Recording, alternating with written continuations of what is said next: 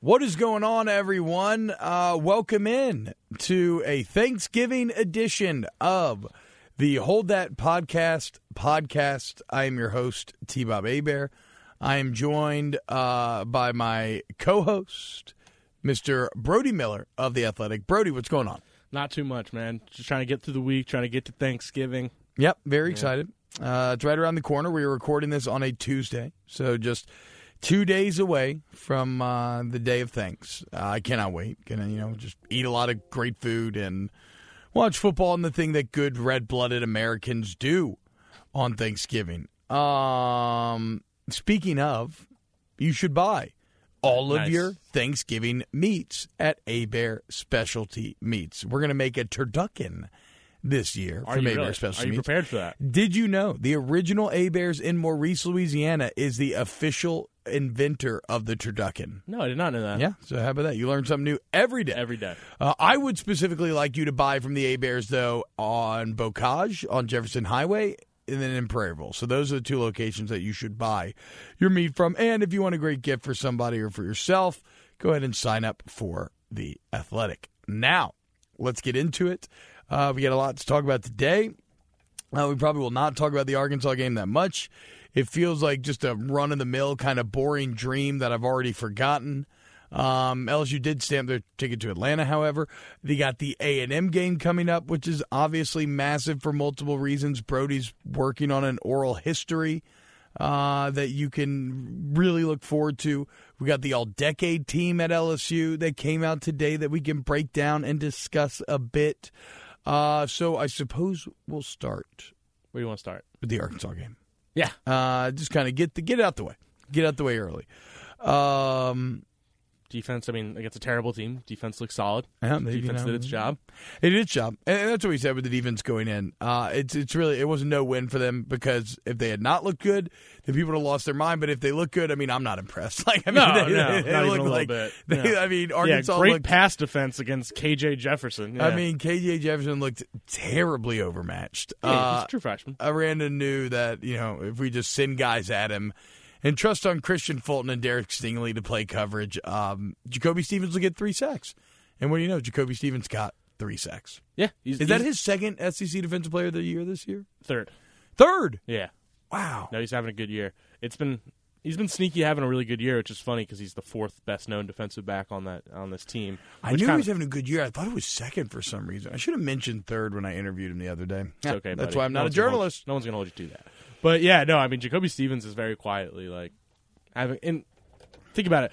Think about the way I view it is. I mean, we're all noticing how many mistakes Grant Delpit's made, right? Now, obviously, I think his injury is a huge part of that, but still, like we're all noticing that it's a huge talking point. He's being held to a very high bar. Yes, we're not really seeing many Jacoby Stevens mess ups right now. We're not really seeing many plays where it's like Jacoby gets beat. I think you see him beating pass coverage from time to time. That's what you'd expect from a guy of his position and size. But overall, I mean, he's having a, a really solid year, which kind of gets to the the conversation of, you know, the Delpit making the the finalist for the Jim Thorpe Award thing because that kind of caused a lot of outrage and you know kind of tells you a little bit about how these awards work because I think Delpit himself would probably tell you he hasn't really been Yeah, a lot of times these awards can be more of a uh, a name brand Yeah. sort of deal. It's I like, would argue- especially with offensive linemen, you see it all the time where guys Yes, aren't always absolutely. judged on their performance. It's like, okay, this team's won a lot. Who do we view as kind of their best O lineman? And a lot of times they don't even get that right. They maybe just choose like somebody who's won like an SEC lineman of the week or something like that. And Absolutely. they're like, and that's now, and you are now an All American.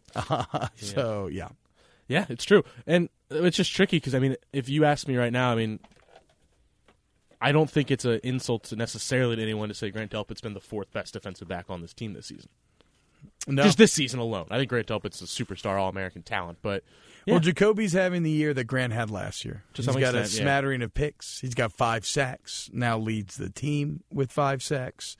Um, so it's it's been you know it's been it's been cool to watch. But but the point of all of that is to I did not know that Delpit's a finalist for the Thorpe. That is a little oh, surprising. you missed that? yeah, Yeah. I got a lot of outrage on uh, Twitter. Even my LSU Yeah. fans like what? Yeah, I could I could kind of see that. But uh, But Chase made the finals for the Blitnikoff, which well, I think, think for- he but I think leads for- that race hundred percent. I don't think he leads. I think CD Lamb leads, but um, statistically though. Ceedee Lamb's yeah, but you can't view it off his numbers aren't as good. CD Lamb's a stud. I Well, don't- that's that's fine, but I mean, I'm just saying, like, well, what Pittman are we? leads statistically, and then C.D. Lamb is like Let me look at let me look at the numbers. I thought I thought that Jamar Chase led all categories with one less game than those other two guys. uh, Pittman has like nine, like a ridiculous amount of catches. yeah, right no, now. no, that's true. He doesn't lead in catches, but he has more yards than anybody else and more touchdowns despite playing one less game. I'm not sure, but I think C.D. Lamb is probably the front runner, especially in terms of people's just minds. But no, Jamar, Ch- I'm not arguing against Jamar Chase. But no, okay, What's but crazy is four weeks ago, I think that would have seemed crazy that he would be in the Blitnikoff. race. This is an interesting. Um, this is an interesting question. Then, what do you think? Uh, like, how should you judge Yeah. the the the Blitnikoff? Is it purely statistical? No, absolutely not. Because if you did that, it'd be you know Antonio Gandy Golden from Liberty, who's really good, or or even an Omar Bayless from Arkansas State, who also was a semifinalist and is really really good. I'm not discrediting any of these people. It's a really tough year. I mean, it's such a tough year that ni- none of the Alabama receivers made it, and that's. I don't. I'm not saying any of the picks were wrong. It's just like a crazy injustice that this year won't even remember how good this Alabama receiving core was, because I mean, this will go down as one of the best ever. But uh, Okay, so here I, you I think go. you need to judge though. It's a combination of. I think eye test really matters on this one. I think the scale of games DBs you're going against, like Jamar Chase, what's going to help his cases against great defense after great defense.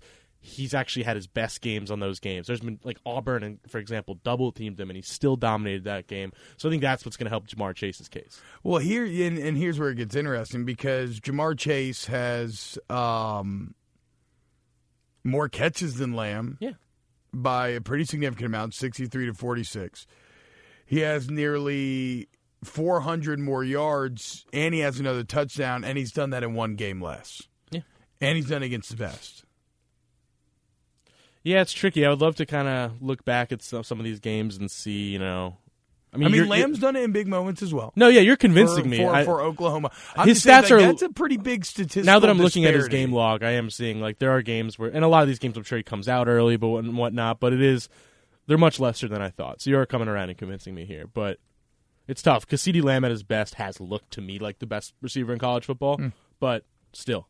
I think I think you're kind of convincing me Chase might deserve it. We'll see. We'll see. Um, Jamar Chase has just been a monster in 10 games. He's averaging 20 yards a game. And as I was saying, I think the crazy thing is 5 weeks ago we put Justin Jefferson above him, you know, like Yeah. and that's not a diss on but I Jefferson. mean, to your point, you know, you always did say, although Jefferson was statistically the best, and, And he was so reliable. he's, he's we're- still is, and he still Yeah. is right behind Chase in all these categories. Um, even at the time, you did say that Jamar Chase was the most dominant wide receiver, uh, even maybe outside of just raw numbers. And now the raw numbers That's a reflect good way to put it. yeah. that uh, that dominance. So I would not be surprised at all if LSU has their first uh, Blitnikoff winner since Josh Reed back in the day. First, I assume first ever Davy O'Brien, right? Uh, is that for quarterback? Yeah, pretty sure that's the first ever. I believe so. Uh, one of Podcast the had a guys, little tweet about this. yeah. one of the guys, yeah, podcast exactly. I was going to say one of- one of- one of the one of the We're Valley so Shook prepared guys today. We're killing it, man. Tweeted about um, tweeted about the awards that they have. Okay, they need an O'Brien, a Doak Walker, which is actually kind of crazy to think LSU's never won a Doak Walker. That's running back. Yep. Uh, Munger, head coach. Mackey, tight end, wouldn't make sense. Groza, place kicker. Maxwell, best player, which also might go to Burrow this year. Ray Guy. They've never won a leg. Uh, a How's Groza- the Maxwell work though? If you win the Heisman, do you automatically basically not win the Maxwell, or Not Oh, do a s- guys there's double no up? real Okay. It- There's, there's different voting bodies, so it, it's just different. Um, it is kind of surprising they've never won. Oh, and also a Moore Award, which is the overall offensive line as a team. I, it is pretty surprising they didn't win a Groza last year with Tracy, and that Brad Wing never won a Ray Guy. Yeah, I agree. I mean, I know. I, I thought that Brad. I've I've never seen a punter affect the game as much as Brad Wing did in 2011. A lot of times he was just in the zone that year. It was kind of crazy, but it is, it is what it is. It took Ray Guy forever to get in the Hall of Fame. So think about that. Think about it. Think about People that. forget. Yep. Um, but yeah, So you're probably going to get an O'Brien. Um, probably going to get a Muncher. pretty tricky. There's some good ones this year. What do you think? You think Fleck's uh, going to be a candidate. yeah Fleck? And I think- Rule. I think O's Fleck and probably- Rule are obviously I think the other Yeah, big, rules. uh, Are re- thank you. I was forgetting and one. and and now of course uh, my gut would say O's the f- the front runner, but you just never know. I mean, all three of those are pretty good ones. I think O kind of has the best.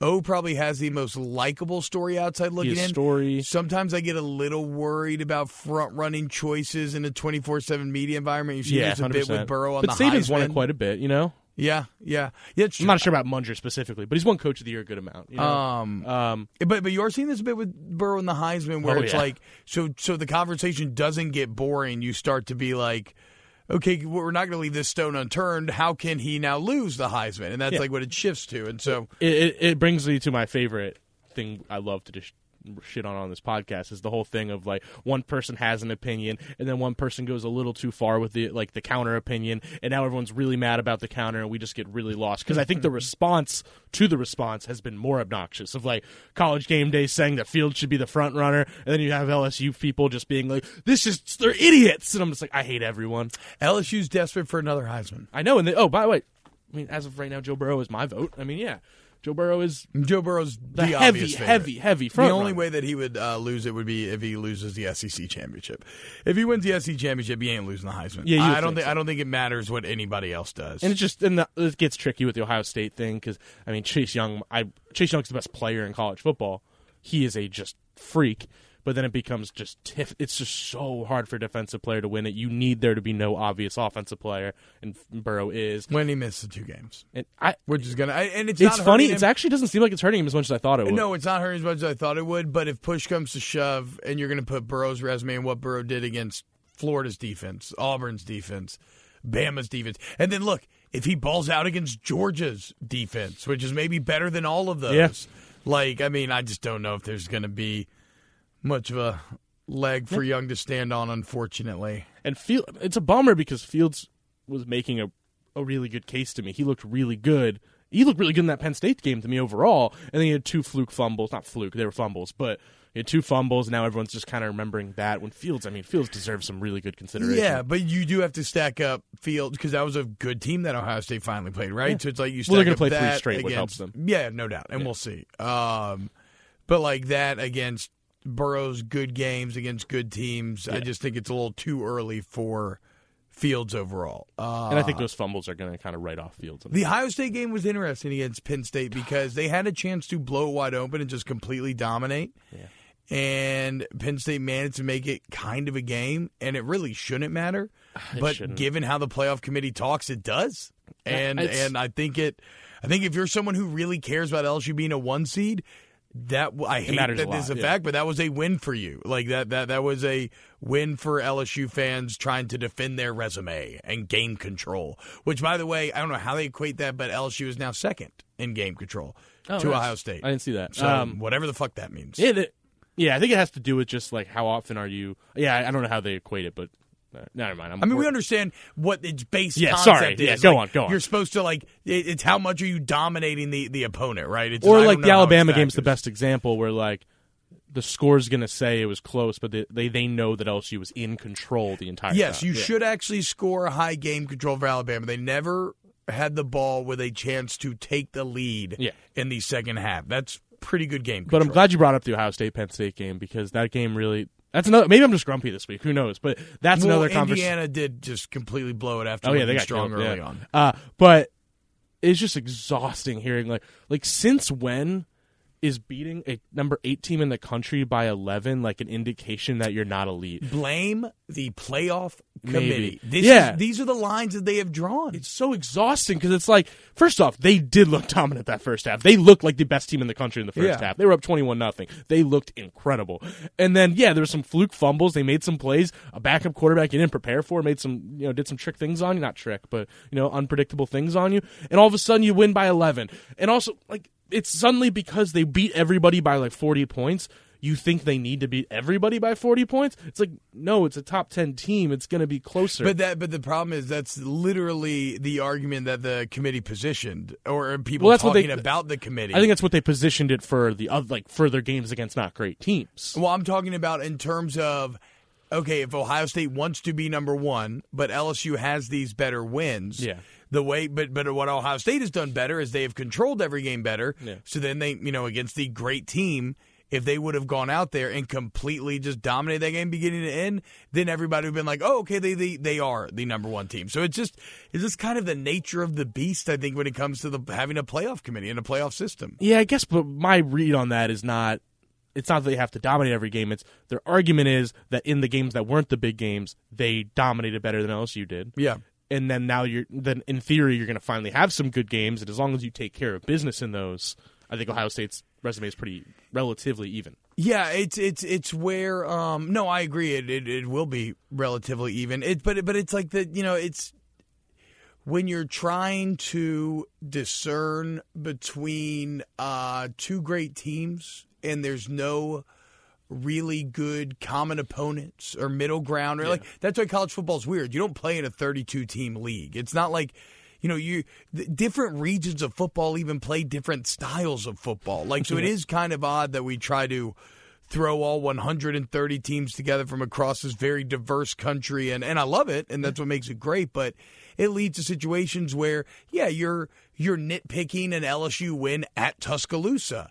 And, Yeah. and and you're nitpicking uh, an Ohio State win over a good Penn State team, like so. It's just like I said, I think it's just the nature of the beast, and whether you agree with it or not, the sad fact is for what Ohio State was looking to do, um, letting them back in the game was not dominant enough if they wanted to be the clear cut number one team with the resume as it stands today. because it's tricky. Because I think, correct me if I'm wrong, I could be really wrong on this. Where's Florida right now? Because I think Florida's like eight or ten or something. oh they are that Eight or high. Never 10, mind yeah. that. Okay, so LSU is the first and second best. They have one. the Yeah. same. They have the same amount of ranked. I don't know exactly how they compute all their metrics. Yeah. LSU has a higher strength of schedule. Yeah, of course. I think they have the same amount of top twenty-five wins. Yeah. Ohio State's one in game control. LSU's two in game control. Okay. Thank you. A and M's right outside the top twenty-five. Um, so that'll be a good win for LSU. That'll be a top fifty win.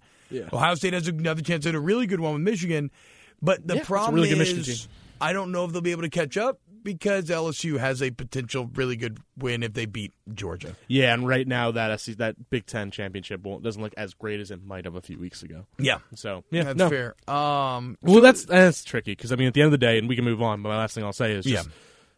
I think LSU obviously is the best resume. And I don't think that's changing. You know, like that's but they're different arguments. I think LSU is the best resume.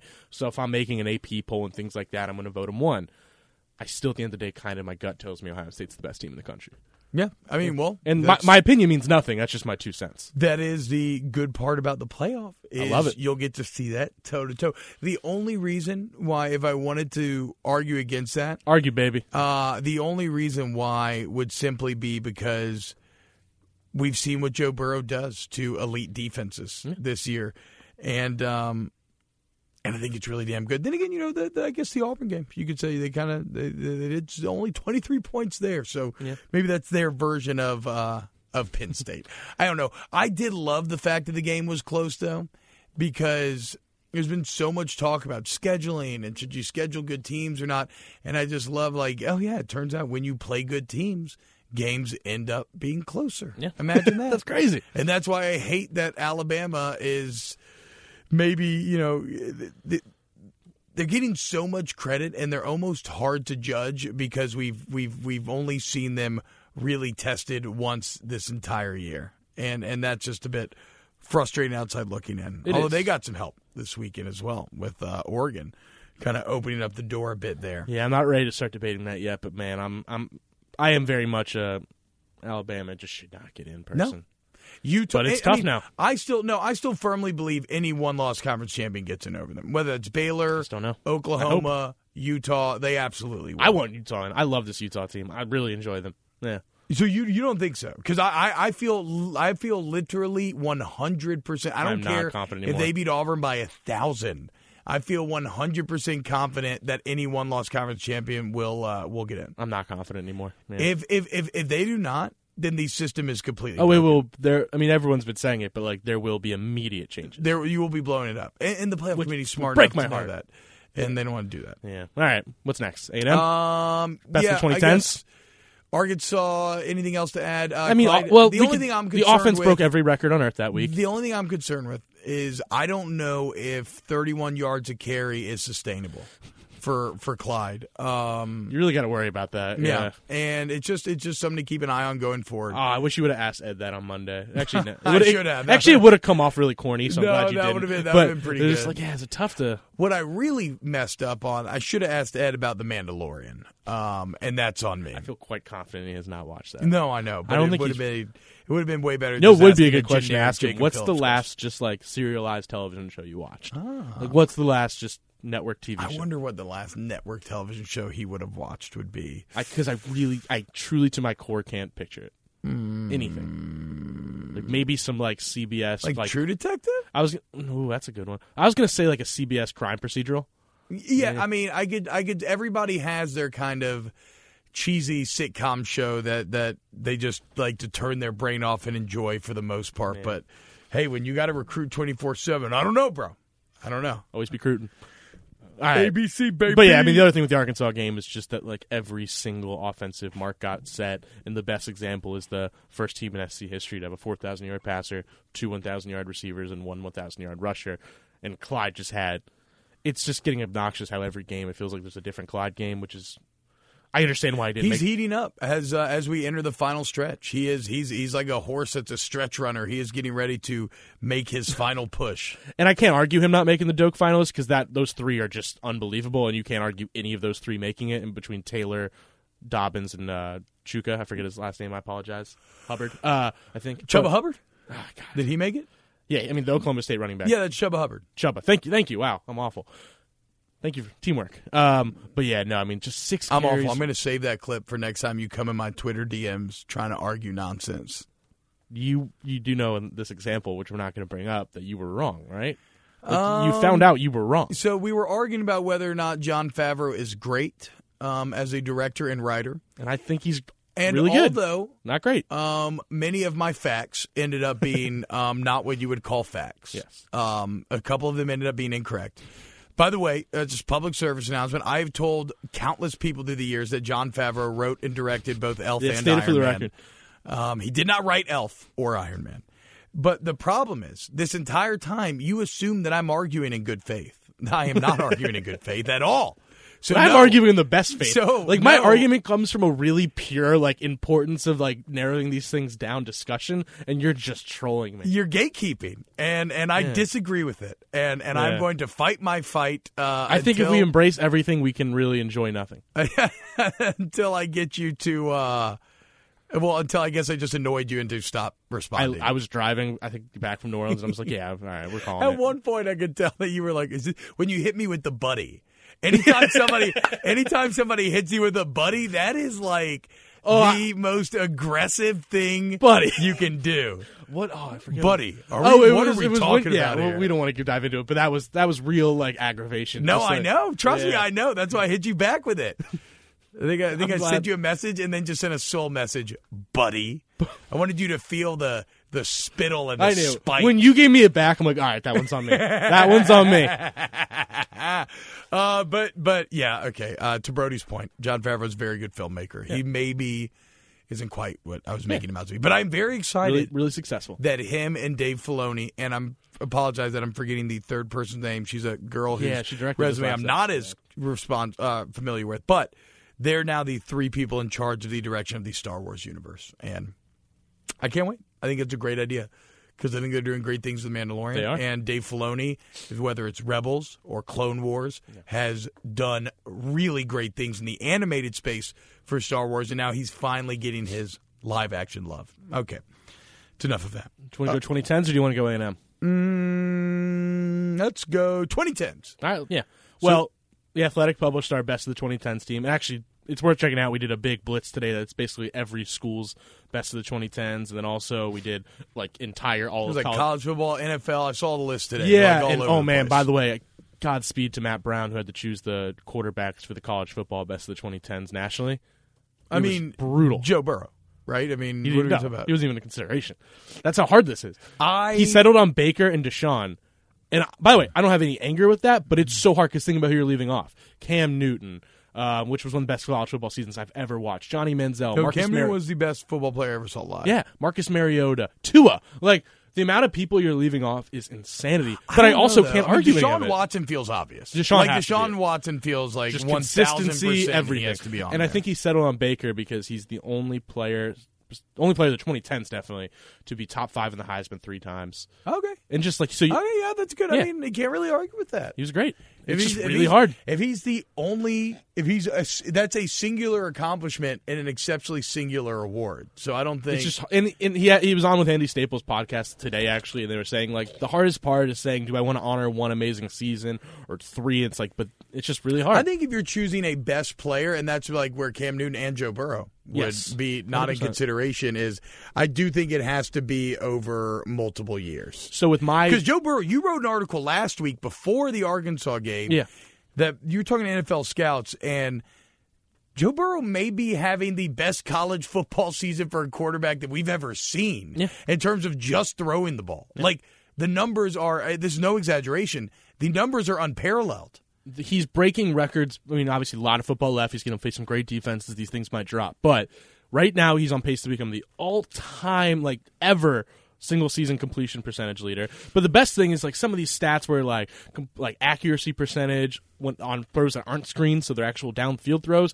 He's breaking the record by upwards of twelve percent. Like it's just he's not just like oh this is really like he's. Em- embarrassing records The um, I'm I'm I'm trying to scroll through. Uh, by the way, shout out to Joe Burrow on the cover of Sports Illustrated. I mean, what a uh, what a moment to find yourself on the cover of Sports Illustrated. That's that's that's just got to be.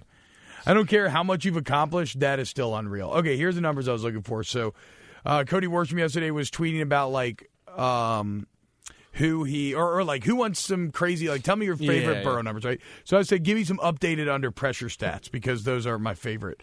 Uh, when pressured this year, when you are supposed to be bad, and other quarterbacks like Tua and other great quarterbacks are down like fifty percent, he's completing seventy percent of his passes, which leads the country for nine hundred seventy-one yards. He's thrown 13 touchdowns to one pick, the 13 touchdowns that leads the country. Adjusted completion percentage, which I think counts for drops and other things. Like it's like I think it's like if the quarterback did their job, you know, they get a completion. 77.6 adjusted completion percentage which leads the country, and a 143 NFL passer rating when pressured, which leads the country. So I asked everybody I talked to for that story, like, what's the thing that, what stat just grabs your mind most? Which, like, not to credit, I think that's what inspired this uh, little tweet storm, but I'm not gonna, yeah. Uh, but Mike, because oh, oh, I've seen wait, I like three caught different that. Twitter accounts being like, what's the best Burrows? I'm like, Wait, so, so Cody copied you. Put it on the record here. Say it. not don't copied, be scared. not copied, Don't inspired. be, don't be in my Because Cody's the king of don't be in my DMs like you were like a cockroach afraid no. of the light. Cody is the best stats. Cody's the stat. He guy. does have the best stats. I'm saying I might have inspired this movement. Ah, Uh, okay, okay. So what did you tweet? Well, no. So in the story, I asked Mike Renner from Pro Football Focus, one of their their lead draft guy. I'm like, hey, w- can they they have some of the best stats too? And, Yes. And he's like, I'm like, what one blows your mind most? And he said, accuracy percentage on throws ten yards or more downfield. So that throws away all your little checkdowns, all that stuff. You look at the quarterbacks all time since they've started tracking this. The leader all time is Baker Mayfield at 55.7, which is really good. Two was 55.5 in 2018. Kyler was 54. Nobody else, no other first round pick has ever, no one else is ever even top 50%. Yeah, not even Daniel Jones. Not even Daniel. He's, by the way, he's fourth. like, so as much as you're making a good Oh, Uh, joke, he was actually fourth. Suck it. Um, which is also a good indicator of the shows. Joe Burrow completed is accurate on 67.8%. So he is 67. breaking Mayfield's record by nearly 13%. I mean, and and the other thing that your article points out is it's just kind of impossible to understand fully because Just unprecedented. the and but but also when compared to Burrow's first season at LSU, the the disparity between the two years, you're looking at someone who looks like they are just a completely different player, at least statistically. Now we're so deep in the woods that we saw, you know, We we're saw like- things, Yes, yeah. like we saw things, But and how the not scheme this. is highlighting, but never this gratuitous, never this insane. I thought he Um, would be a like top six S. I thought he'd be top five SC quarterback. I thought Yeah. he'd be like behind Fromm, you know, and that a good quarterback. And Fromm looked terrible last Yeah, weekend. by that's the a whole way. different discussion. Uh, yeah. But um, anyway, so yeah, we got sidetracked. But we're talking about the 2010s thing. I'm a big believer. Well, le- well, because because because we're doing this before we get to 2010. That's thing, fine. Yeah. um, just a little public service announcement. All the Do Tiger it. fans out there. Um, Rabelais wrote about this this morning and tweeted about it, and I think it's great, which is that just recognize all the things that we just listed off. You are looking at one of the most legendary players in LSU history, will likely become the second ever Heisman winner in LSU history. And this Saturday is your last chance to see that person in the flesh. Think about like Billy Cannon's last game in Tiger Stadium because that's essentially what you are talking about this Saturday. So just recognize that if you have tickets, count yourself lucky. If you're looking for tickets, best of luck. But the bottom line 6 p.m. Saturday night in Death Valley is where you want to be because it is the final time that you will get to see this uh, this magical 2019 team in the flesh in Tiger Stadium. And it's coupled with a revenge game against A&M. Are you shitting me? Like, it is going to be Tiger Stadium at its peak, probably like it was against Florida, if not even more crazy You'd think so, yeah. uh, this Saturday night. So just just recognize and be thankful for the great on- on this day of Thanksgiving. Be thankful for the greatness that you have been allowed to witness this football season. Now, you want to get to the 2010s? Yeah, well, we're only going to highlight a few that we wanted to debate, but but I wanted to say, I mean, when I view these things, I don't know about you because you were saying you think longevity has some good value. I just try to view it as because it's college football, where length of career is so var- like there's so many variables there that it's hard to really judge that. I go by like you at your best, like that's my personal thing, which is why Tyron Matthew is my well was my player of the decade before Burrow. I see. I I think that there are. um It's tough. Obviously, it's a combination. It is. I think that you can get so gaudy, like Tyron and Burrow did, that you can overcome someone who maybe had a more consistent career. Uh, but yeah, but Tyron. So Tyron is your overall player of the He decade. was no no no no no. He was until literally three weeks ago. yeah. I had it written. It was all sent off to the or whatever you want to call it, publisher. And Sent off to the news press with a. even though we're online, Make and, those uh, we're online, papers but and yeah, sell 'em. Come our and higher get the ups. Athletic. And Uh, then- read all about it. But I even said to my editor at the time when I like sent it to him, like, hey, if he beats Bama, it's changing. If Yeah. and Joe Burrow is now our player of the decade, and I have no doubt about it. I don't think you can argue, man. I really don't. I mean, Well, it's- and then you add in the context of he's the most important LSU player ever. The the analogy that I use so last year I started to really enjoy when I was trying to help LSU fans not be crazy about the Alabama game. I started to use the spaceship analogy, right? Where everybody wants to go to the moon, but nobody wants to develop the space program to like get it. there, I like okay? it. like you just don't wake up and have a rocket ship ready to go. You have to take the steps. And I used the point that Alabama was years of R&D and development and all these things ahead of LSU. They had a badass spaceship. They might even have a moon space station. They do. LSU did not. Well, Joe Burrow is essentially like finding a piece of alien technology that you backwards engineer, you reverse engineer, and it leads you to like generational leaps and bounds development. So you went from having, you know, your analog Apollo 11, Armstrong, and and and and Buzz, like you, you went from that your fully analog spaceship to now you're in the digital age and you've got the latest computers and all of a sudden you're landing on planets you're you're working on terraforming and and building h- hospitable space stations like it is wild just how much Burrow has hyper accelerated that process. I, I couldn't agree more. I'm sorry, I know that's a weird direction to go, but that that's just how it Nothing stands bad. out in my mind. And it's when you look at the program momentum as a whole, you have the number two recruiting class in the nation. You may get number one, like could- depending on some of the big names that they kind of have waiting in the wings here. Like you're undefeated, you're number one in the country. You're playing for an SC championship first time since 2011. You beat Alabama in Alabama, like. All of the boxes that you wanted to check are now checked. I thought you were a couple more years away. My argument was that at least the program was getting better. that It was moving in the right direction. Well, now you're almost where you want to be, and it's just like how high can you go and how consistent can you make it? But either way, Joe Burrow was the key to to accelerating that timeline. Absolutely. All right, so let's quickly go through this. Running backs, two spots, Fournette and Geis. No argument there, right? I Um, mean, there's tou- it's tough. You have your Jeremy no. Hills. You have your you have some Uh, great Hill, players. Hill would but- be the only one. The thing is, a lot of the great running backs during my time um, were great, but it's a running back by committee, which Now I they- did factor in. I wanted to make sure I'm not just viewing by numbers, but I just think those two Well, were but you kind of have to because I mean, if you're, I try you know, not to. If you- I mean, you try not to, but you can't sit here because and say Odell and that, Jarvis's like, uh, numbers aren't going to be anywhere near Justin and Jamar Chase's. But Yeah, Uh. it's fair. you know, but I still think they're my one and two right now, which is next. Um, Yeah, I mean, look, because I played with, like guys that have gone on to have great NFL careers, whether it's Spencer Ware, um, Stephen Ridley, Michael Ford played for a while, Kenny Hillier, but yeah, Fournette and Geis make sense. Easy. receiver. Only two spots, which was unfortunate. I guess I could have fudged with the rules, but I just thought it was all right. Let's stick to it. Beckham and Landry got the two spots. I mean, Chase has to be in here. So I feel four. like. This was published. This was sent. The only thing I changed was player of the year, Yeah. player of the decade. This was sent about four or five weeks ago. That's fair. And Chase really has come on in the last four or five. So I weeks, think even Chase, crazier. like literally, yeah, I was gonna say, I think literally last week would have changed it. I'd be like, oh, this is real. But it was just tough because at that point he had only had six successful games, really seven or so. Like you know, and he missed the game. yeah. So who would you take out then if you put Chase in there? I don't think you put Jefferson there yet. I think I take out Beckham. You put you go La- Landry over Beckham. Yeah, I, I mean Beckham's NFL success has obviously been spectacular, and so has Landry's. But when they were in college, I felt like Landry was the more, uh, he was the the, the more de- like my my old thing. I used to always be like, I think Landry's actually going to be a better pro than Beckham. Nice. And and I mean, I don't think that happened, but um, I- I would say probably if, if it was me, I would do Landry and Chase. I, I like it. I th- and if I would do it over, I think I'd be with you. Tight end Foster Moreau. Obviously, not a lot of great tight ends at LSU this decade. Yeah, I was going to say Richard Dixon, but Yeah. no, he's outside of this decade. Though. Oh shoot, I kind of thought he may have been 2010. Yeah, no, we're old as shit now. Um, but yeah, no Foster. I He mean, may have been on the no. He went on the 2010 team. I don't think. But either way, yeah, Yeah. it, do- it doesn't matter. Foster just consistency, all those things. Offensive line's tough. Leadership and everything Yeah. for Foster too. Don't you know that Thad Moss just set the record though? Shouldn't know. It be Thad. I know this is another one where Thad would be. No, I'm kidding. I know it's true though. Thad would be it right now, but yeah, this was made a few weeks ago.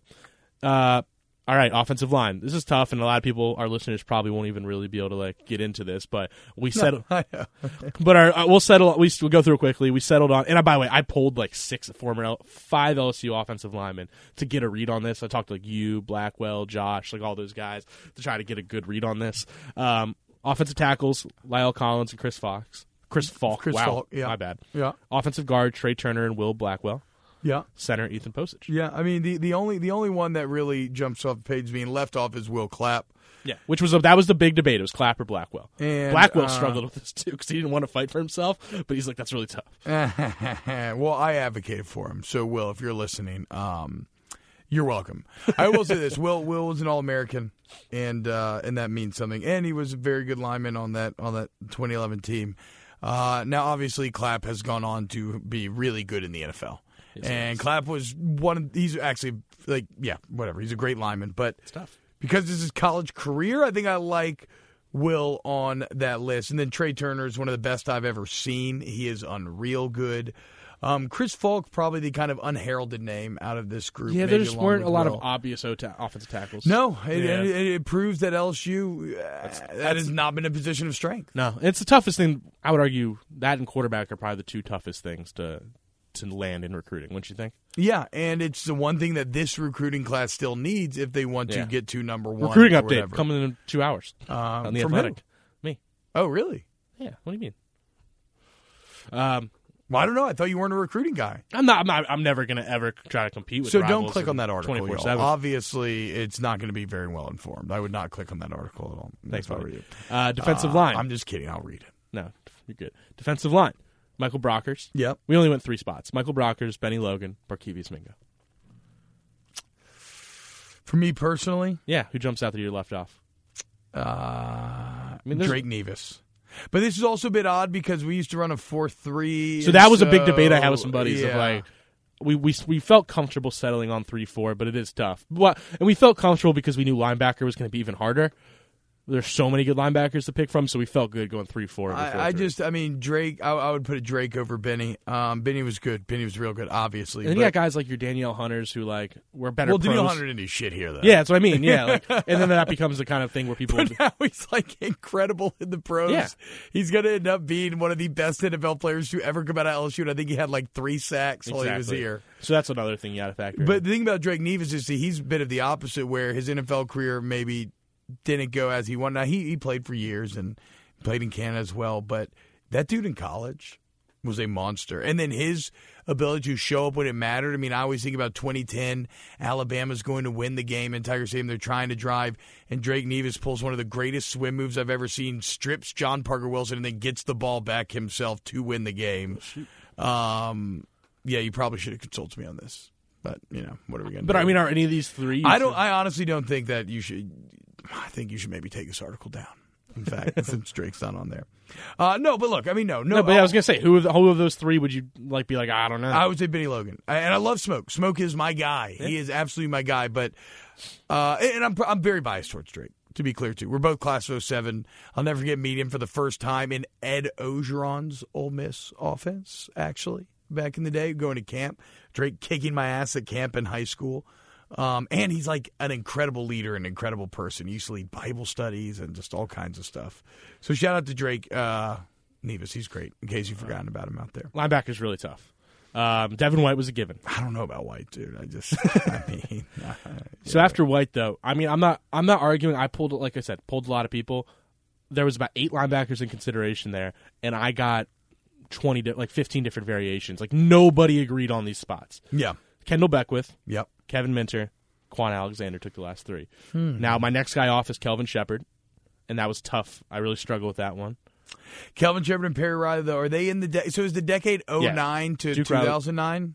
It's 2010 to 2019. Um, well, yeah. See, maybe so. So, what does a guy if a guy start like like Kelvin, for instance, Kelvin Shepard and Perry Riley, who are both very good linebackers and went on to play for basically a decade in the NFL each. Um, But their career started before, like they were yeah, but they seniors still in played it in 2010. tw- yeah, but I So did think that that just count? I think that factors into just like a guy at the, the whole. yeah, It has to be like just this player who played in the decade, who were the best Okay. ones, not stats, not all that. Just like who's the best players, and I. It's tough. So I'm going to tell you something. and I'm not going to. We're not going to put this on Twitter. It's only if you listen to the podcast, exclusive. yeah, content. po- podcast exclusive. So uh, when I went to change my uh, you know player of the decade Mm-hmm. thing, I did in the Google Doc and said, yeah, just like all right, you know, Jason, like put this in the put this version in the story now. Ooh, I And- want to get in the athletics Google Docs. And anytime, buddy. Uh, Let me in that bitch. I'm gonna talk Work so much section. shit about Um, Alabama. and I actually also switched linebacker and put Kelvin Shepard over Quan Alexander, but it looks like he didn't switch that part, and I'm okay with it. I'm not going to fight it because I really struggled with it, but that was But here is the deal. it'll be really messed up to. I don't, and this sounds bad. yeah, it's tough. I don't really remember Quan in college as much as I do the NFL. He was- kind he of took was an the All-American, NFL though. by store. He was all American. Yeah. Oh, okay. Well, then I mean, Which is there- I know what am I that's talking what about? it's just. I really really struggle with this because I don't I don't want to ever go by awards never in a million years. But Well, I don't know. I think you're a bit. I think you're maybe a bit too. Those are a factor. I I don't want you to be so closed off to that and thinking that it's just like a easy way to summarize it. Like you're fuck, you know, you're a beast if you're taking down an All American award, even if sometimes maybe it's inflated or it's name brand or he might something. not have been all American. That might be on me. oh, oh my god! I mean, It's rough. It's Oh a my rough God. minute for me. take down the art. It's Still, over. Quan Alexander was good. I'm like I'm not gonna like feel bad about that. He was very good. And you know what? My man's got the largest contract. Uh, wasn't it like for an NFL for a linebacker in NFL history or something recently? Um, this oh. last offseason. Uh, I'm about, I'm about to You mean look that LSU linebacker? up. Uh, no, no, no, dude. He What? got paid by San Fran, right? He got paid, yeah. I just didn't know it was like higher than like Let's see. Um, oh wait, here we go. Let's see if we can find something. four years, fifty four mil, twenty seven guaranteed. Uh, and then so keep reading that article and see if there's like a uh, see if there's a um, a line about maybe Yeah. it being especially impressive. But but either way, uh, linebackers, Minner, uh, Beckwith makes wow, a ton it of tops sense. Luke Kuechly. Yeah. The average tops Luke Kuechly. Oh yeah. wow, it's almost like Yeah. and maybe I no wasn't one more arguing you, I was sports- just surprised. Oh Sports than you do. Huh, how Well, I about wonder that? if the Seahawks. Uh, oh my God, who's the Seahawks linebacker? oh my God, I feel like an idiot. Um, not Malcolm- Kim Chancellor. Uh, Malcolm, uh, what, what are we do, what are we doing here? This is really good podcasting.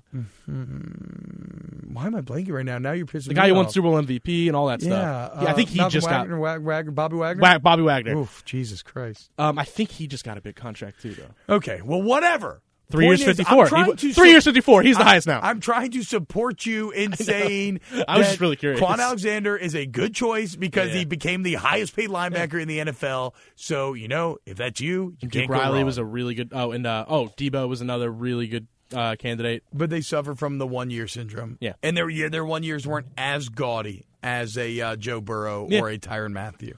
So it's tough. All Um, right, Kendall's, now Kendall's an absolute. Kendall and Minter, I feel really confident. Minter, I feel really good about. And so, yeah, maybe Quan. But then uh, you mentioned Kelvin Shepard. Did you know? So, Kelvin Shepard and Perry Riley. So I don't. I'm gonna. This was a lot of like his. Like I don't remember really diving into watching Kelvin Shepard. Yeah, back in it doesn't the day. matter. The, the, the only thing I want to say, because I think it's cool, is so not only did they both go on to be very successful NFL, NFL players, they both came from Stevenson High School out of Stone Mountain, Georgia. So these two were bros, middle linebackers in high school. They were bro middle linebackers in college. cool. And then they both went on to the NFL for almost a decade each. It's like Buford High School long snappers in Georgia. Don't you ever mention the Buford Wolves in front of me again. Wait, is that like an actual you rival of Son of yours? a bitch. Buford, I have always Well, they better long snappers than you. That's for I've sure. always had a team that has always been slightly better than my team. In Little League, it was this team Decula that we lost to in the Where are we going championship in now? two semifinals. In high school, it was Buford. Every single year of my high school career, we got second in the region to Buford, and they would end up winning state. In college, it became Alabama. Now, at least there was some give and take there. I Yeah. was three and three, two and one games that I actually got to play in. But uh, but yeah, So how do you feel about the fact that LSU has three? Well, has signed three. I've straight, never felt good about it because I've had to be kind to the Ferguson family. and now now Quentin Skinner. Yeah, I know. All right, let's get the DBs because this is where it really gets good. All right, so we have Patrick Peterson in one corner. I cheated the rules to get five on there, by the way. Mo- well, you know, it's you know modern NFL. You're playing a lot of nickel, which is actually why the Ravens are so fascinating to me. Because in an age where everybody's gone smaller, they're completely off meta right now with this Raven punishing running attack, and it's badass to watch. It's awesome. because they are going so against the grain that like these defenses are no longer built to go toe to toe and take those punches. And then you have an athlete like Lamar Jackson who's just freaking incredible right now. Uh, okay, but Patrick Peterson at one corner checks out, duh, obviously. Uh, Mo Claiborne at the other corner. Thorpe a winner. Tough one, but understood. Thorpe a winner for sure. Uh, the best corner on that 2011 team. I had some real people arguing for Tre'Davious White over him. Ah, it's, it's, it's, it's, it's a really good argument. I, I mean, maybe the only thing that cuts White's knees down a little bit are the. f- It's just the. Uh, you know how much did you win when you were there, and they Yeah. won. But but Mo Claiborne, like I said, was the headliner of that great team. Um, Tyron Matthew at nickel, duh, Duh. makes sense. And then safety is this where it becomes really tough? It gets pretty tough, yeah. I Good. feel better about it now than I did when I submitted it. So but- you have Jamal Adams and Eric Reed. yes.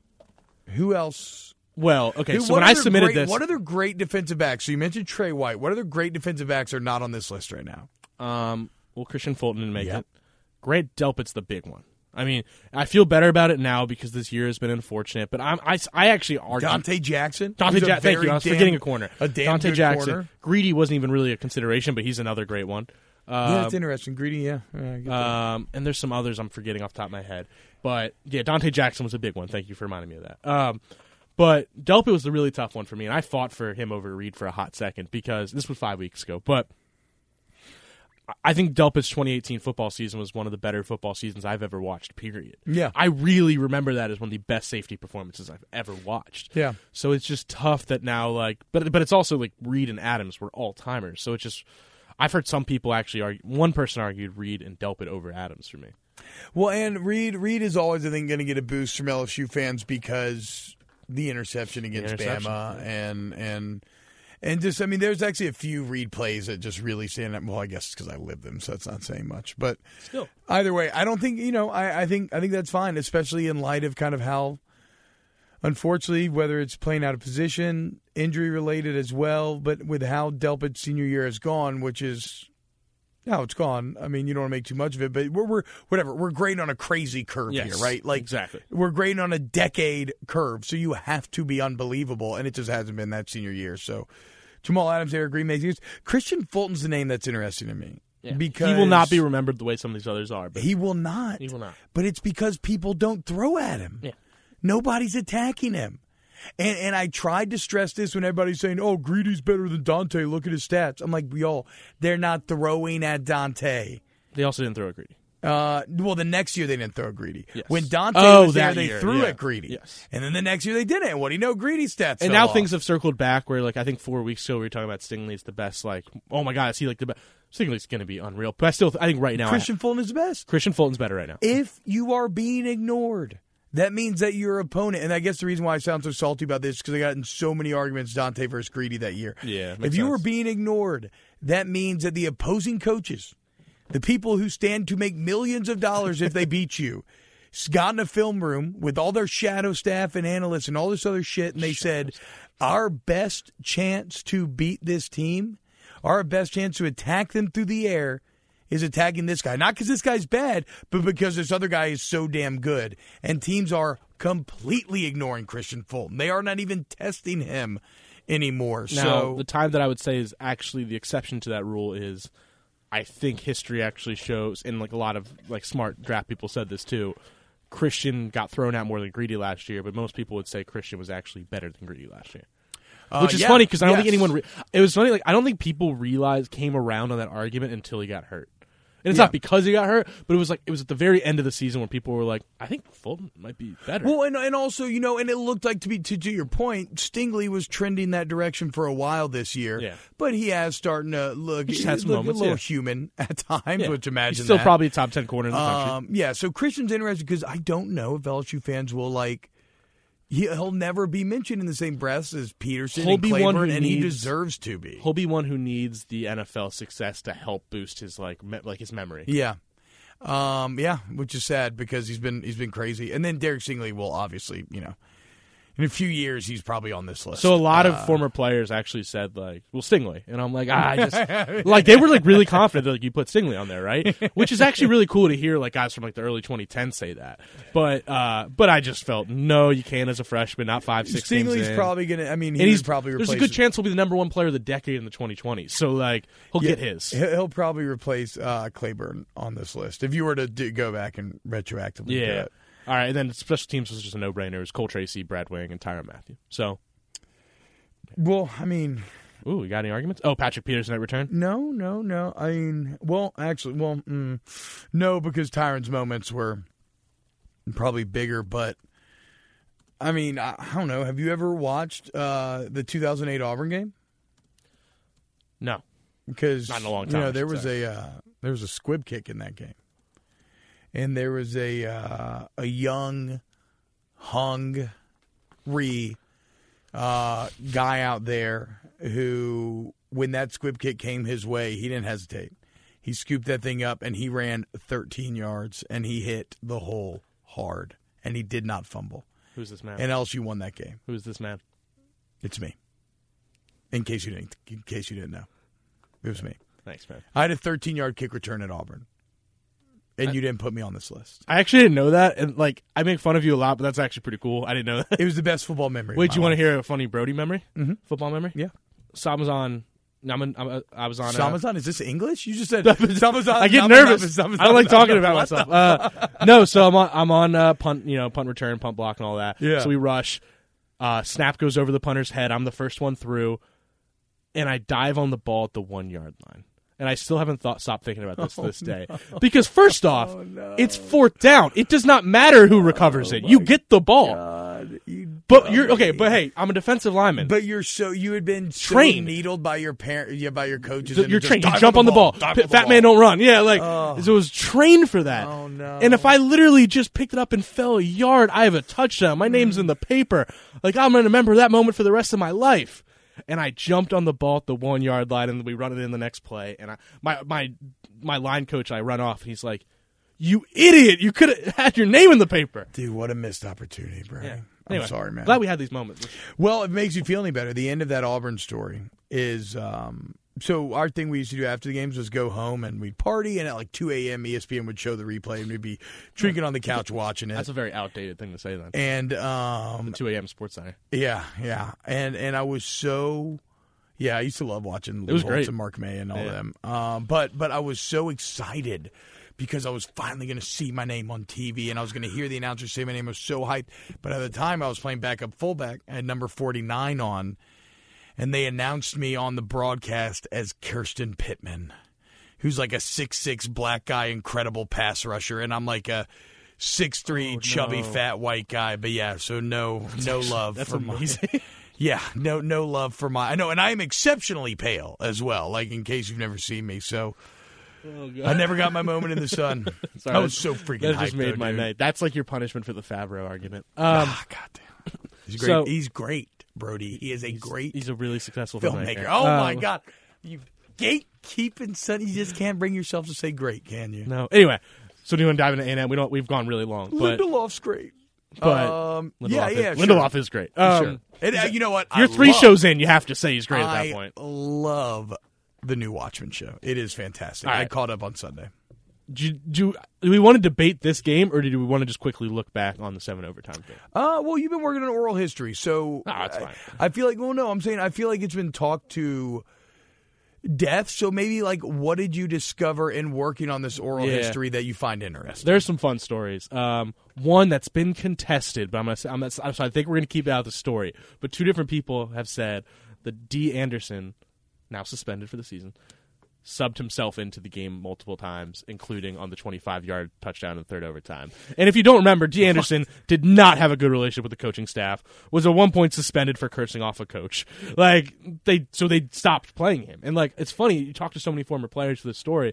Like we all knew D was like the best playmaker on that team which is really interesting to hear them say. But it's just like, but the coaches just didn't want to play him because he was a, a problem. Yeah. But yeah, so apparently he subbed himself in. Oh my god, dude! And he was a crucial part of those overtimes. Um, I, I don't, I don't even understand that though. How's that?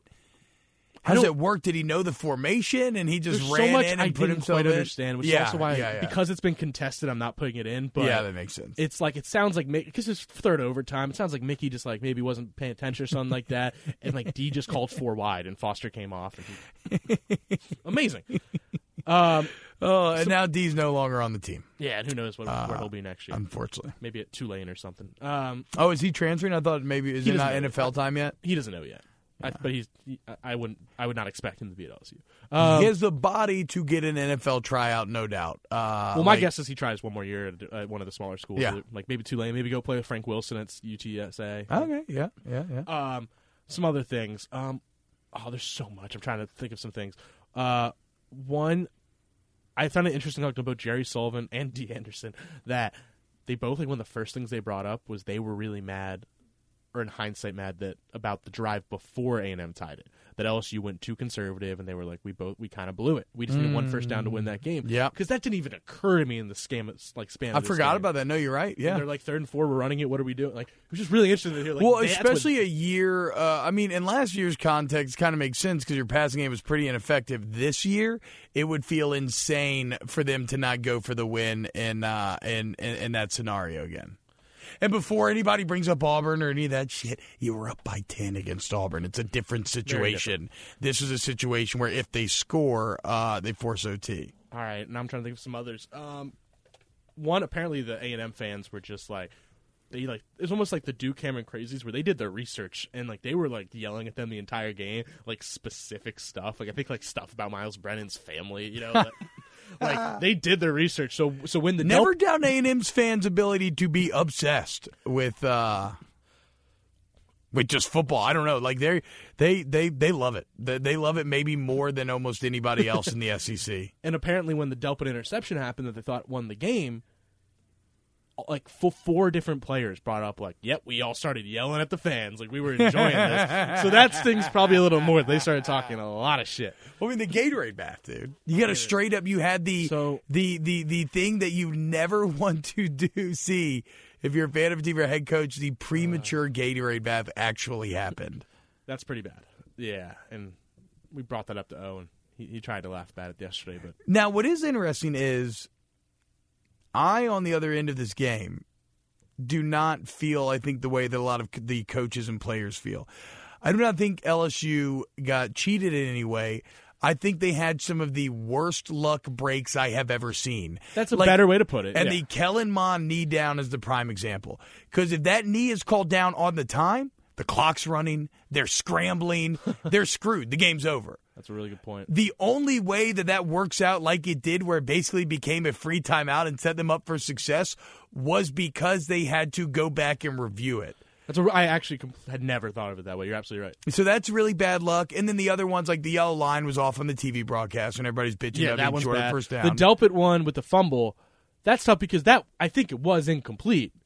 The anger is more like oh, like every 50-50 call's going their way. That's where the Yes. anger comes and from. and and to be fair, that is one that that is a play we talk about gray area a lot in this show. That is so firmly playing in the gray area because that is one of those plays where live action it looks incomplete, but when you slow it down, you're like, oh my oh, god, actually, it no, was the other way around. In the flow of the game, I thought it was a fumble, and then the more they looked at it, I'm like, ah, Oh, really? Okay. See, when I saw the live action play, it's so bang bang, I'm like, okay, that's you know that's probably Yeah, complete. fair. But then when I see the slow mo and he catches it clearly and he tucks it and he like looks like he's running, you're like, oh wait, is it? But but again, if it's gray area, like it can go either way, and you can't really complain either way because either call is kind of justified. Um, and the only the only one that I had a real problem with the greedy Williams pass interference I thought was incredibly Wasn't- wasn't great. nitpicky given Especially the that point in situation. game was yeah, weird, dude. yeah. Uh, then you have the well, the staff was probably most mad about them them being able to spike the ball when there was one second left. yeah, which they which seem- I've never got. It's been a year. I've never gotten a good answer. Yeah, on so that. they seem to think that that was that that is not allowed in the rule book, but They I have like apparently because I think uh, McMahon, I think, is the guy who's like in charge of like that kind of stuff, like knowing that. Yeah. and he was told, and he taught the team that like you can't spike it there with, Mm. with, with three seconds or less. well, apparently they could. I know. Um, so I mean, whether whether they actually got cheated or not, I just view it as some of the most terrible luck ever. But it's all it's all good because uh, because here you sit a year later and you can have your prime chance for revenge. Um, one other thing I enjoyed. Well, Anything first- on the fight? Not a ton. Um, we got Burrow basically being like, because there's that shot of Craig walk running by him, and he's just standing there dumbfounded. Yeah. Well, keep in mind, Burrow collapsed after the game because he was so fatigued and literally fell in the locker room. So he's just standing there, and we asked him. He's like, "Yeah, I was just kind of, just a little, little interested by it." he's like, "I found it intriguing." He's I mean, just it's pretty bush league by Craig. like- um, no, so most people I talked to, which is and I- oh, Jack Marucci was on the field for it, but he just thought I was a fan, and they didn't think anything of it when if like when when some of the stuff started happening. So they just like kept walking. and Yeah. missed it. Most of the team was in the locker room. Well, and that's why I say Bush League because you assume that that is a fan doing that. Like you don't see coaches are supposed to remain relatively stoic or you celebrate with like your team. You are not supposed to run over and talk shit, especially to the players that you were just with and like helping to raise and coach and mentor like a year ago. Like Yeah. that's that's fucking greasy. It's not That- good. that's a greasy move. It's a bad look for every. That whole thing was a bad look for literally yeah. every. and then you person got involved. Kevin Falk punching people and John, John Battle punching. Which I'll say this: I'm not uh, podcast content only. I think, but uh, we asked John Battle at pro day once, like just like off- offhand, like Yeah. come on, like were you punished? Like what was the punishment? Because you know, oh, Hell was no, I punished. wasn't punished, and he's dude. like, run ten yards and back. I like, and he delivered Yeah, it beautifully. dude. But I know one other thing I just wanted just to- love the fact that Jimbo's nephew too. No matter if like whatever happened, it doesn't matter right wrong because he just looks like the guy that you love to hate. Yeah. You know, Jimbo's nephew, the rich guy's white like suburban like Yeah. private It's a school very punchable nephew. face. Yeah. I mean, a very punchable face. Like there one- was one's no arguing way that. I don't think he would argue that. there was no way that he was ever going to be viewed as anything but the bad guy. At least from at least from this perspective, and a lot of people taking Kevin Falk's side over Jimbo's nephew, which I get. Yeah. No, the only other story I just Kevin thought was Falk was awesome. scary when he was geared. That one picture where he's gearing up. Have you seen Oh, that yeah, picture? it's Where he's like, ridiculous, yeah. I, he's on my top ten people I would never want to mess with. yeah, fantastic, But absolutely uh, fantastic. no, I just wanted to mention the Clyde toss pass touchdown to Tory Carter because what I loved hearing that story was okay. They've been carrying it for a few weeks, but like apparently Clyde's completion percentage in practice was like forty percent on that. Like he was not very good at it, and so and also apparently O had like banned tosses because to, to to set that play up they had to run a toss first. yes, They ran a toss to get to the left hash, Wow. which one set up the defense, but one they needed they could only run it from the left hash apparently. So they had to do that. And O had apparently banned tosses three weeks earlier because they were just getting stuffed on him time and time again. So he's like, no more. So, eh, so basically, like I think Andre Sales said this, a few others like we see that first toss and we're like, oh, he's running it, and St- and Steve like set it up perfectly, and they run it, and like O didn't know it was coming, so everybody just on the sideline is just like, what the hell is happening? See, that's the full sell though. So that's like, you know what that reminds me of? That so I have lived here since I was 18 years old. I did not know that Louisiana had open container laws. I thought you were allowed to drink wherever you wanted in public. Um, apparently, that's only game day. Uh, like I thought you were allowed to just that I could just walk around anywhere. See, are you thinking the same thing? That is not allowed. You are not actually allowed to. wa- In New Orleans, you always Oh, are. okay. So that was my problem. Wait, I've walked around Baton Rouge open container all the time. I know, but it's technically not allowed except on game day. So we're up in North Louisiana in Manny, and I got a giant, a comically large plastic solo cup, and I filled it with like tequila and soda water. And we're at the lake, and my buddy's driving around. We're getting some supplies to stock the fridge with, and I'm like chilling, man. I mean, I am obviously drinking, just hanging out. Nobody says anything to me. And then we finally get done shopping. My friend's like, dude, what the hell are you doing? I'm like, what are you talking about? And then they explained to me what I'm doing is actually illegal.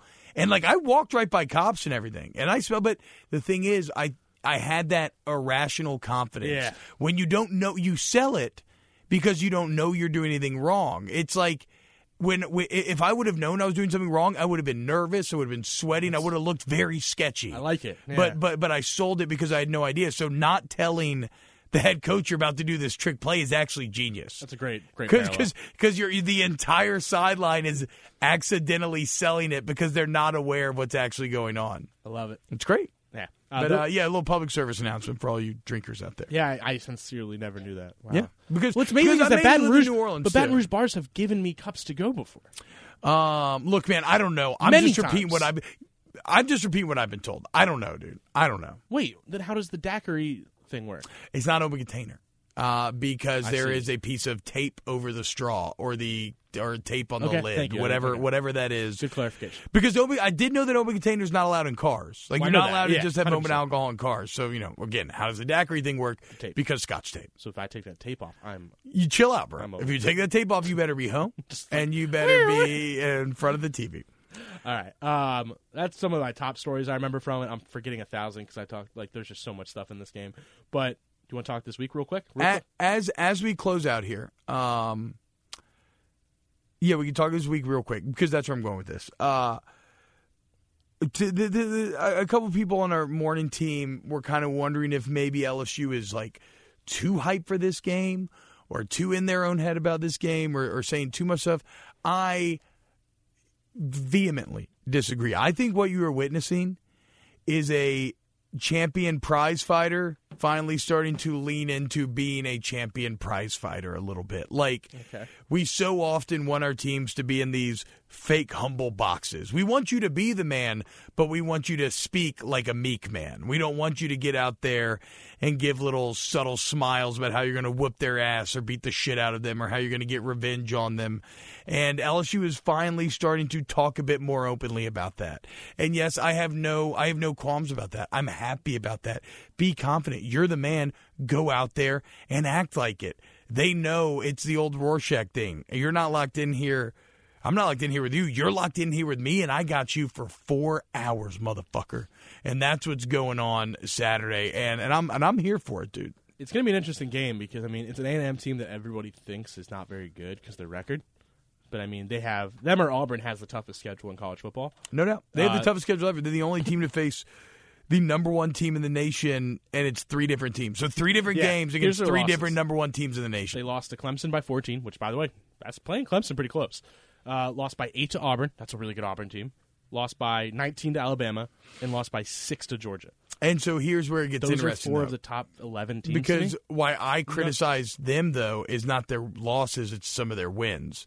Um, like if we want to just go full, so that's early season Clemson, which we all bel agree is different than late season Clemson. Um, they barely beat a horrendous Arkansas team, and everybody always tells me, "Oh, but that Jerry World game is that Jerry World game's just different." I mean, uh, it, it different. Okay, whatever, dude. Arkansas's garbage, garbage, and they barely won that game. Um, I love Ole Miss scrappiness. I But love Ole Miss still, scrappiness, yeah. but still, a seven point win where you don't agree that's that's not gonna it's not gonna impress a lot of people. And and then I just I- the bottom line is I don't think Kellen Mond looks very good, regardless of wins and losses. I don't think Kellen Mond's been particularly argument good there. this year. Um, and, and so no, and, and and you know who has looked good? LSU, the, the number one team in the country. So, So as people- I have no worries about this about this game. I think Saturday. LSU wins, but I'm just saying, like, yeah, SP plus. Even despite me saying I think A&M's actually better than people think, uh, they have this as a 14 point game. The Yeah. spread is like 15 or 16, depending where you look. Yeah, I mean, I think LSU when you, when you add all the factors in, I have a gut feeling LSU routes, but What I like, just yes, saying don't what I overlook like is it. that the players, uh, I think 14 would not feel like enough for them for how they're kind of positioning this game. I think they want to It's one of the blow few this times team they've out. openly been like, "Yeah, we want to whoop whoop that ass." Yeah, and, and I tried to get Jacoby Stevens to answer a question about like b- punching a ticket to Atlanta and like what that's like, and he's like, I mean, I don't give it. He was just like, I don't care, honestly. Like it was it was it was said a bit more sports talky, but the gist of it was, I don't care. I just want A and M this weekend, and A and M's got to be careful because Senior Day, the emotion that comes about in a Senior Day Okay. when you're at home, you can get really hot, dude. I know that sounds a little um, intangible, but there is something about it, man. Like that environment's going to be spectacular on Saturday, and those seniors, you, that, that whole squad's going to be wanting to win for the guys that they've been fight, fighting, bleeding, and, and you know, crying with for the past few years. And it could get and A and M on the other hand doesn't really have anything to play for. Yeah. Uh, and so it could get really ugly on I Saturday. lost I, my think senior day uh, that sucks. to a team we hadn't lost to in eight years on Thanksgiving. Oh, and then I crashed my car driving home. No Jesus shit. No Christ, shit. bro. That's not even. A, that's not a made up story. That is real. That first is time. First time we had terrible. lost in I think eight years. Oh, Last game ever. were they good? Oh, no. well, no, we had a playoff game coming up, so we just like were mailing it in, and it was Thanksgiving. Oh no. and, and then I cr- drove home and crashed straight into my buddy, like destroyed my two month old car. yeah, happy Thanksgiving. Yeah, Rough it's- day. Yeah, Thanksgiving is in two days. but at Good- least you got some turkey. good memories. Oh, it's so funny. My dad wanted to kill me, but he's just like, Brody's hard enough on himself right now. Like, it's okay, buddy. Hang in there. Yeah, I Some um, turkey. I guess our senior day, uh, we beat the shit out of number three Arkansas, and it was a really special Boy, day, and it was we were awesome. Three that year. Good shit. I know, I know, so What a stupid. time. What a time! That Perfect was time to edit. pre motorcycle crash. Um, all right. So yeah, look that that's the thing is that I don't think A and M's offense is threatening enough to keep up with LSU's offense. Yeah, they're- I like their So, defense, but yeah, I'm with that's the bottom line. Yeah. Uh, yeah, whoever you. Jimbo though. Never underestimate. who's number fifty two on their D Is line. that the um, the long name? That's the guy who He's Cole really good. Kublik tweeted a Yeah. video of yeah, I- him I, can't say his last name, but he's twerking really good. on people, dude. I mean, he he's was 13 run stuffs this year. Jesus. Like, he's really good. He was tossing guys. So Their front seven's nice. matchup to watch. Uh, the O line versus them, but the O line's been great. And Sadiq Charles, he's back He's back. for the rest of the year. Yeah. The ringer, calling Mariano Rivera. He's coming in from the bullpen. Fresh legs, baby.